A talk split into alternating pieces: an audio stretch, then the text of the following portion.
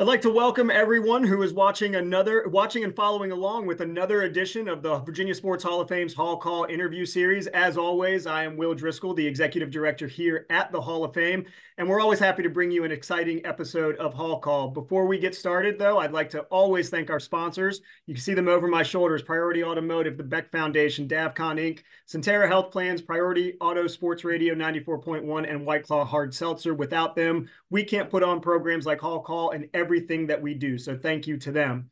Well, today on Hall Call, we get to catch up with another one of Virginia's great Olympic champions. A few weeks ago, it was Benita Fitzgerald Mosley, and today it is Olympic gold medalist LaTasha Colander Clark. Clark is a Portsmouth native, and state champion in multiple disciplines, sprint and hurdle. She is also a 14 time ACC champion with UNC Chapel Hill. And as I mentioned, brought home Olympic gold in 2000 when she anchored the 4x200 meter relay team to victory. Currently, she hosts her own podcast, Christ Talk, which is inspiring Christian media for the whole family that touches the heart and gives hope. And she is also a 2014 Virginia Sports Hall of Fame inductee. So, LaTasha, thank you so much for taking some time to join us today. Thank you. It's a pleasure. Well, we were talking a little bit before we got started, and, and one of the things that I've really enjoyed about doing Hall Call for the last four or five years, and I think we're in our fifth year, is that we we love the athletic accomplishments. We're a sports hall of fame, of course we do, but we also like to use this platform to talk about what you're doing now, understanding your career doesn't end when your athletic pursuits end. So, give us a little bit of background on your podcast. Why did you get into the podcast game other than everybody's doing it like we're doing right now? Why was it important to you? Yes, um, it was important to me to start a podcast and in order to reach out to network to see what um, my colleagues, other Olympians, authors, um, and writers were doing. Um, you know, in the world today, you know, it's so many things that are going on, and uh, it's just wonderful to be able to just connect, um, to continue, you know, the um, you know athletic, you know, um, I would say camaraderie. You know, from the Olympics, you re- you really develop a love for the sport, but you also have friends and you have family that you would know for years and years. And so I thought that media would be a wonderful way to reach out and to be able to connect and see how the world is doing today. What is the overarching message that you're trying to convey through your podcast? And, and give us a little bit of background on, on going from point A when you have the idea all the way through point Z and getting it started. Yes, for the University of North Carolina at Chapel Hill uh, was the university I graduated from, received the BA in mass communications um, and also in journalism and marketing uh, with a minor in those areas. So I started my production company after years of running in sports, uh, meeting so many different um, faces and, and friends that are still today from the Olympic Games. Um, I used my BA, uh, my, my Bachelor's of Arts in Mass Communications to continue the work that I was doing in college at the University of North Carolina. So that is the fruit of it and to inspire. Um, the foundation of it with my father, um, he he's a minister, he's an overseer, a bishop. He served under his father for more than 30 years, working full time. So I had the love of service you know, I came up wanting to serve, be on boards, um, helping others to um, come through, you know, through the lines of athletics and in the foundation of education. And so I've had a foundation of serving. And so Christ Studios was founded also for service, community service, um, helping others to pass the baton forward. When I'm not here one day, it will be my my children and other people that have the heart to serve that will continue the service.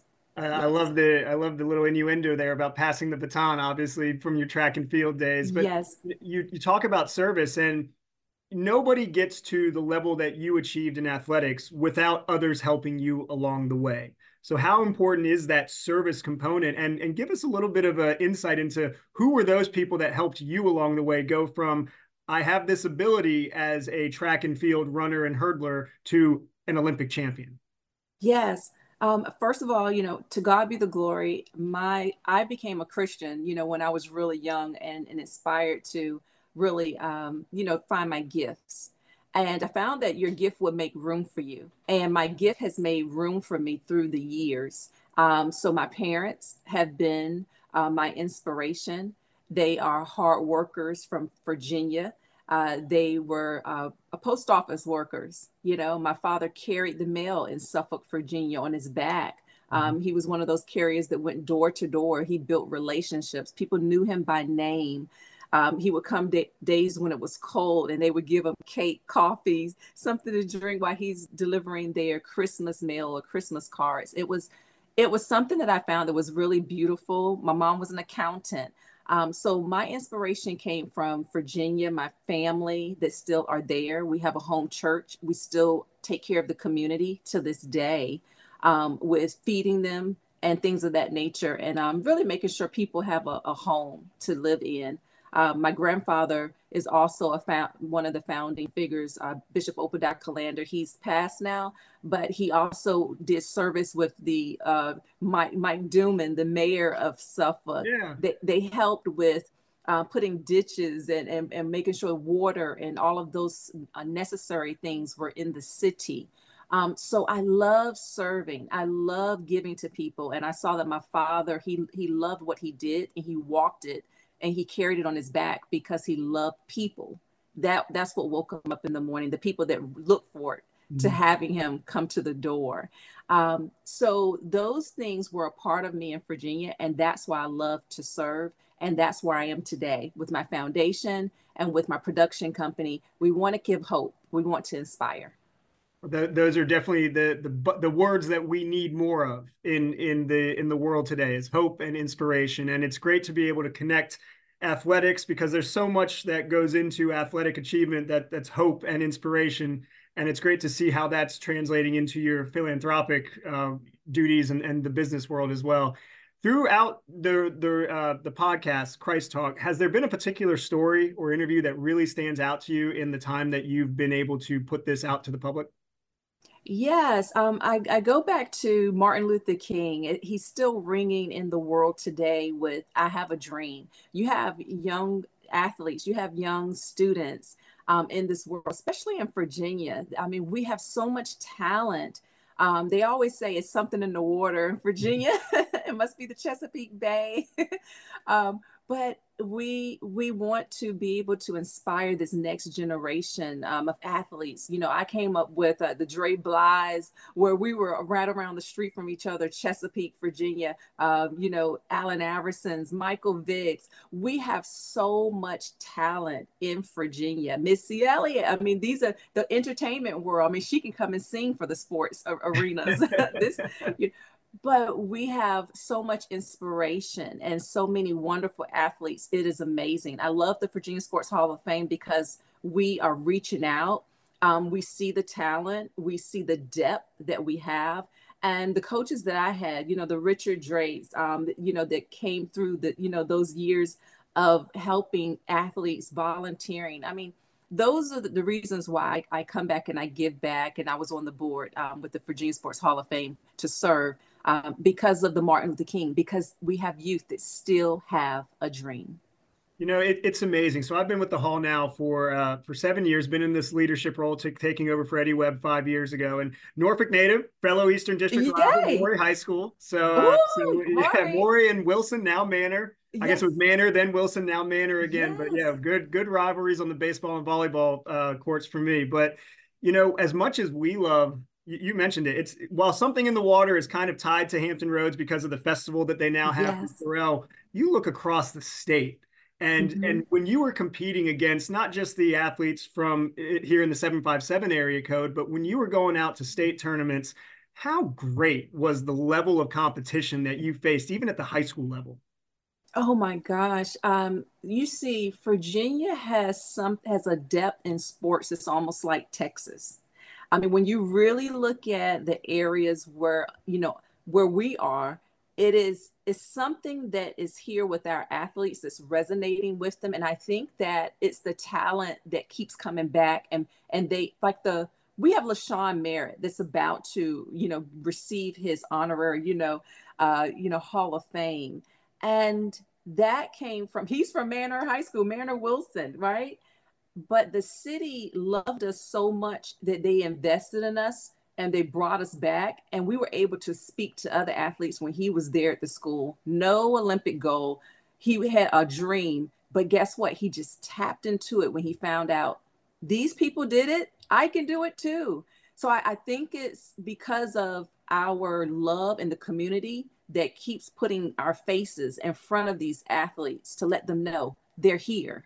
They're actually here. And, and it, it's that support one of my favorite things to do once we once we announce other than voting on the class going through the nominations and then ultimately selecting the class is really starting to do the research and find out all of the connections and yes. you mentioned incoming inductee LaShawn Merritt. He'll be inducted April 20th uh, up in Henrico County. First time we're hosting the induction in a centralized location. But you and LaShawn both went to the same high school. And that's that's kind of what I'm alluding to is I love going back to see who else is from the high school because that's really where we find these connections in Virginia is – without the Major League Baseball and National Football League and NBA teams mm-hmm. here, we are really inducting Virginians, people with strong connections. So when you see another fellow high school alum at the same school that you went to, grew up in the same city, same neighborhoods, how exciting is that to the community at Manor High School?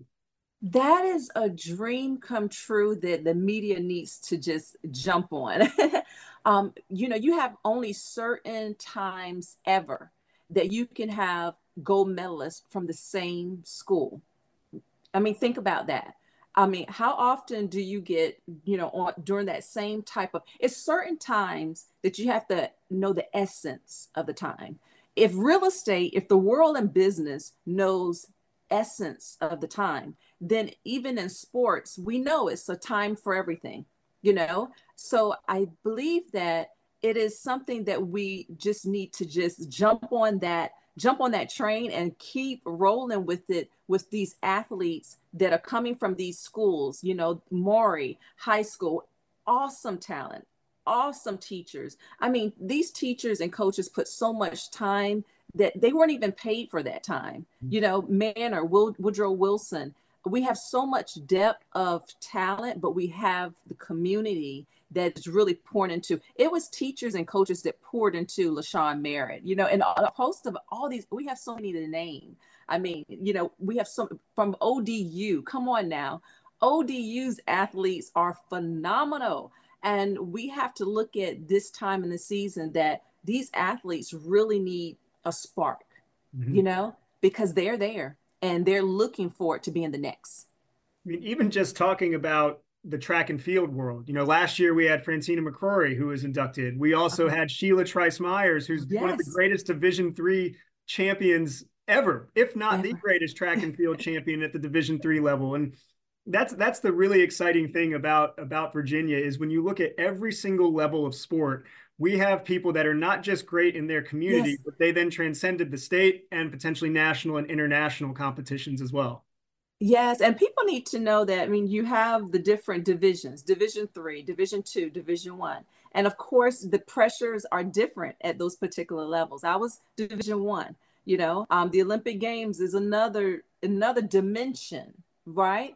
Um, so those levels are different. You know, but at the same time, we need to be able to applaud them and really put that that marketing there to really highlight them because without the people knowing the depth the depth of talent that we have then they won't be able to sponsor to fund it. When i look at um, you know, when I look at basketball and I look at these Olympic coaches, Dawn Staley, right? Mm-hmm. We have the hard workers that are there. We've done it. We've opened the doors. But now it's time for the sponsors to, we need more sponsors for these events. We need more in, income of, um, of money to help these athletes and marketing, to do more events, to help with more of the golf tournaments that you're doing, um, the community events that you're doing for the youth, for them to be highlighted, and these events like the Hall of Fame. So I am applauding and, and also hoping that we would you would get more sponsors, more support for what you're doing. Yes. Well, I, sitting in the lead role, and I know our board of directors would appreciate that too. Yes. Oh no, we, we definitely appreciate those kind words. But let's um Thank let's kind of let's let's transition a little bit and start kind of connecting the dots between this is an Olympic year. You're yes. a former Olympian. February of an Olympic year. Where was your mindset going into the 2000 Olympics? Uh, my mindset February is it was already set Um, when you are training, um, the years, it takes four years. The first year it was set. by, by the time I get to the fourth year, so we're talking back in 1997 or even late 96. After Atlanta, you you have your mind set on Sydney in 2000. Oh yeah. Oh yes. Yeah. you, you you wouldn't do it if your mind wasn't set yeah. before. Um, and and that's the difference. You know, when we were talking about uh, dimensions, when we were talking about levels, you know, divisions, um, there's a mindset that comes with that and that's where I want the youth to know that you have to be around fire to get on fire. Um, you have to be near electricity to get on, you know, to have that electricity to come through. You got to be near it.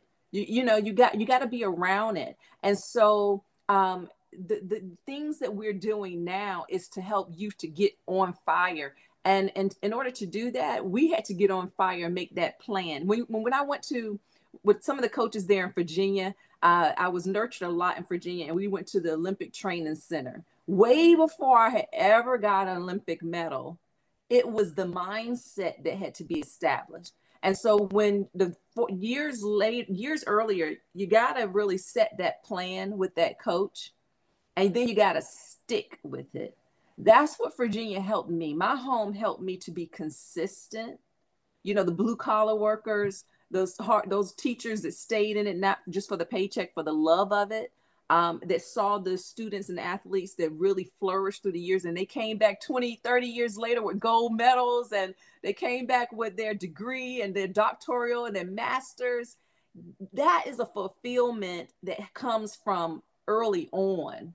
You know that mindset that stability that foundation that sees the vision and stays in that marriage stays on that job stays as a coach volunteering volunteering um, you stick with it because you see the greater the greater vision. And so that started when we i first started. The vision had to be set and a commitment had to be there. So when you get on that line and it's the olympic um, four by four it's the last leg and the the arena is shaking and you don't even know if you can run on the track because the arena is shaking so bad it's waving back and forth.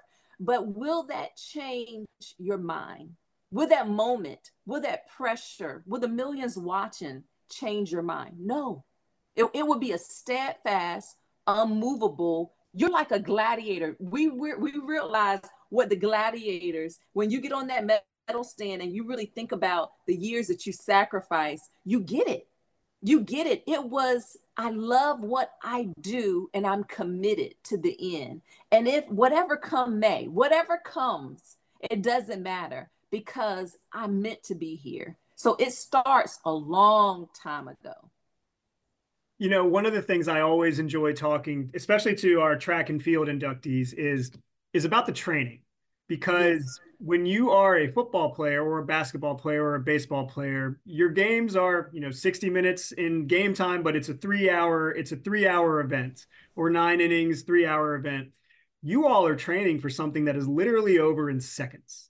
And and that has to take a certain mindset, especially when you're training, knowing that you work those four years, particularly for the Olympics. Now, there are other international competitions that are just as high profile, but the Olympics is what really catches everybody's eye. Four years for literal seconds. How were you able to maintain that high level of training across those four years? That high level of training comes from a mental capacity that is uh, that is nurtured. I, we have a our body is worth more than six billion. You, you, see what I'm saying? Mm-hmm. I mean, when you, I used to watch this show when I was a kid. I mean, I used to watch Mary Lou Retton. she inspired me to be an Olympian. And I used to watch this show talking about the million dollar. It was like, was it a million dollar man or a billion dollar man? It was, it was some show back in the day, but it, you know, of course, it was probably in the millions then. Now we're worth more.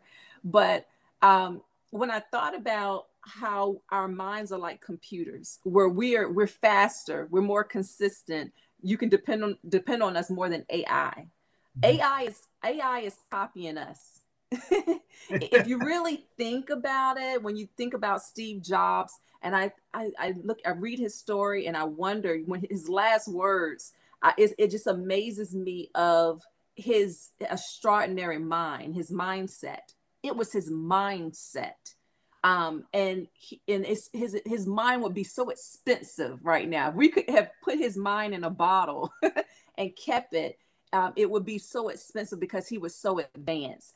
I would say that when you think about the training and what you have to do, it is your mindset that is already there, and your body follows. So you know, most of the time they say is you know your your mind you're you're basically uh, maybe 80% is more mental and then the rest of maybe the 30% is is really body your body just getting in shape. When you think about that my body is still the same my weight is still the same that i was in college right? Um, but my mind had to develop. Mm-hmm. so the mindset that i had in high school running was not the mindset that i had in the pros right? But it was more mental than physical so that's the way I can I try to explain that to youth so that when they and some kids will be like, I got it. And once they get it, that light just snaps on. They realize that I don't really have to worry about my body. My body will develop. Let it go as it as it comes because you can't rush a 14-year-old body to be a pro body, right? It has to develop on its own. But your mind can change. Just one thought one thought would change it from from dying from cancer to believing that I would have all these years that I would like to have. I mean, if you really think about, I have I've had my grandfather. He was on he he was not, I think 83 and he passed June the 27th. I remember we were having a camp at the University of South Carolina and he told me to go ahead on and do the camp. Mm-hmm. And when he passed, he said I would call. He said he would call when he knew he was passing. The family was all around in Virginia, the church family, people from all over, but he knew his timing. You yeah. see what I'm saying? So when people talk about things and they talk, I say that's one thing, but if you know what you know, I came from coaches that trained us, volunteer, you know, worked hard, but they knew what they knew. So when I got on the track, when I got on in the professional arena, I didn't guess. I go I went with what I knew. So our minds are so intelligent. We're so advanced, far beyond AI. We've created AI. We are the trendsetters. And so you have to go with trademarks. You have to go with people who know, people who've already been through the fire, people who've already tested the water, and they've gotten to the point that they know. It's not a guessing game. They've tried it. They've gone to Europe. They've slept in the beds. They've gone through the, the time zones. They know how to wake up. They know how to adapt those people are people like my father that didn't mind testing the waters, walking it. But then when they came back and they went through the trials of the years, they were steadfast, unmovable, but they had strong minds, strong hearts. They were fortified. So it comes with the mindset. And so it doesn't matter the years, it doesn't matter how your body feels. It is what you know and what you're willing to commit to. And then those people are valuable because they are not willing to change when the when the time and seasons change. It's your mindset. You know, you, you've you've given us some amazing words, kind of going through the training and the process of going from you know Atlanta ends in '96, already looking ahead to Sydney. So now you're on the other side of the world. You're in Australia, and did you know you were going to be the anchor leg? I did not know. I didn't okay. find out until minutes we were in the um, warm up area. It's another track. Yeah. Then you have to go through a tunnel to get to the actual Olympic track.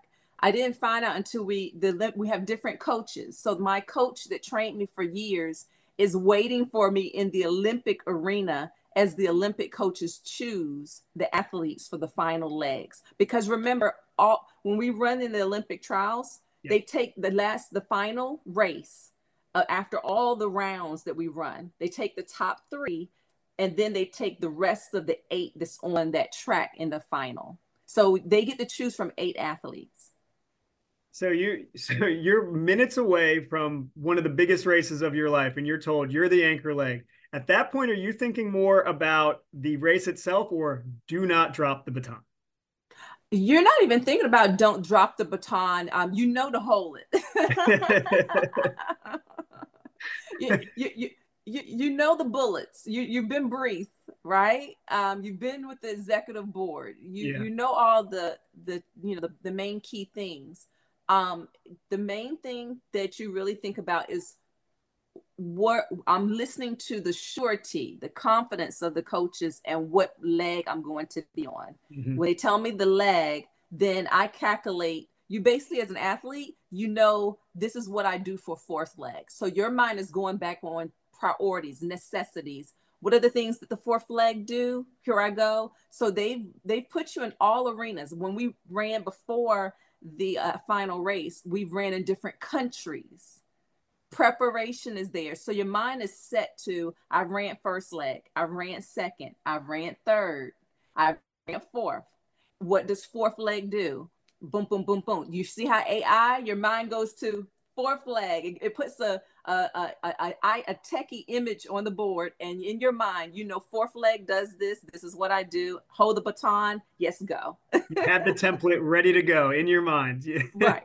Yes when when you crossed that finish line and you knew that that race was won and you all had done it eh, just I, I, always love hearing from the athletes themselves what was the emotion what was that feeling when you finally crossed that line when i ran it was sweet peace so the athletes will know oh, how did you when when you first start out it marion was coming and i was just jumping just to let the energy stress flow. If you stand still, you got energy rolling through your body because you're seeing, you're feeling the stadium. The stadium is waving, but you're in your zone. You're in your your zone. You know, most athletes can talk to themselves. It, it is power in what you say because if you tell yourself to stay calm and you are consistent where you made that a habit that no matter what goes on, I'm going to stay calm, it will do that for you.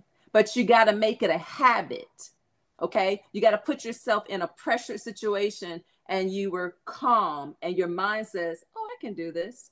So that's what training does. It this is this sport is the only sport that's in the Bible. I can promise you that. It's the only sport that I, I would say that's in the Bible that Jesus talks about.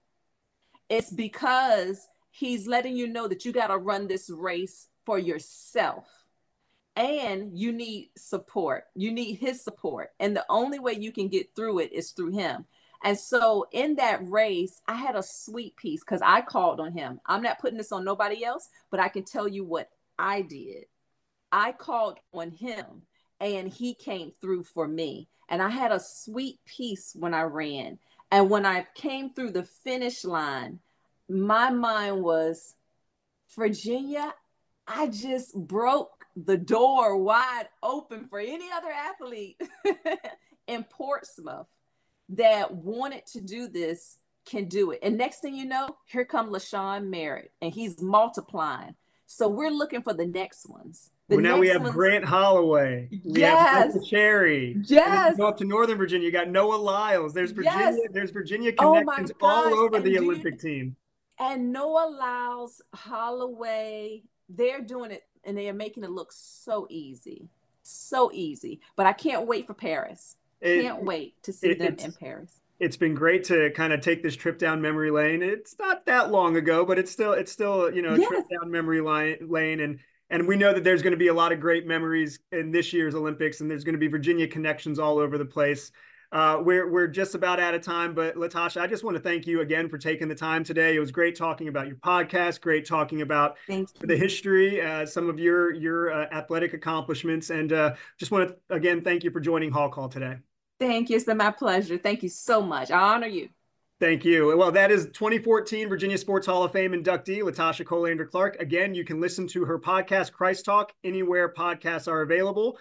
I'd like to thank everyone who tuned in and who will watch or follow along this interview. As always, you can stay up to date on all things Virginia Sports Hall of Fame and the Hall Call interview series via social media Facebook, Twitter, Instagram, LinkedIn, and YouTube. You can also listen to the Hall Call podcast on Apple, Spotify, or SoundCloud.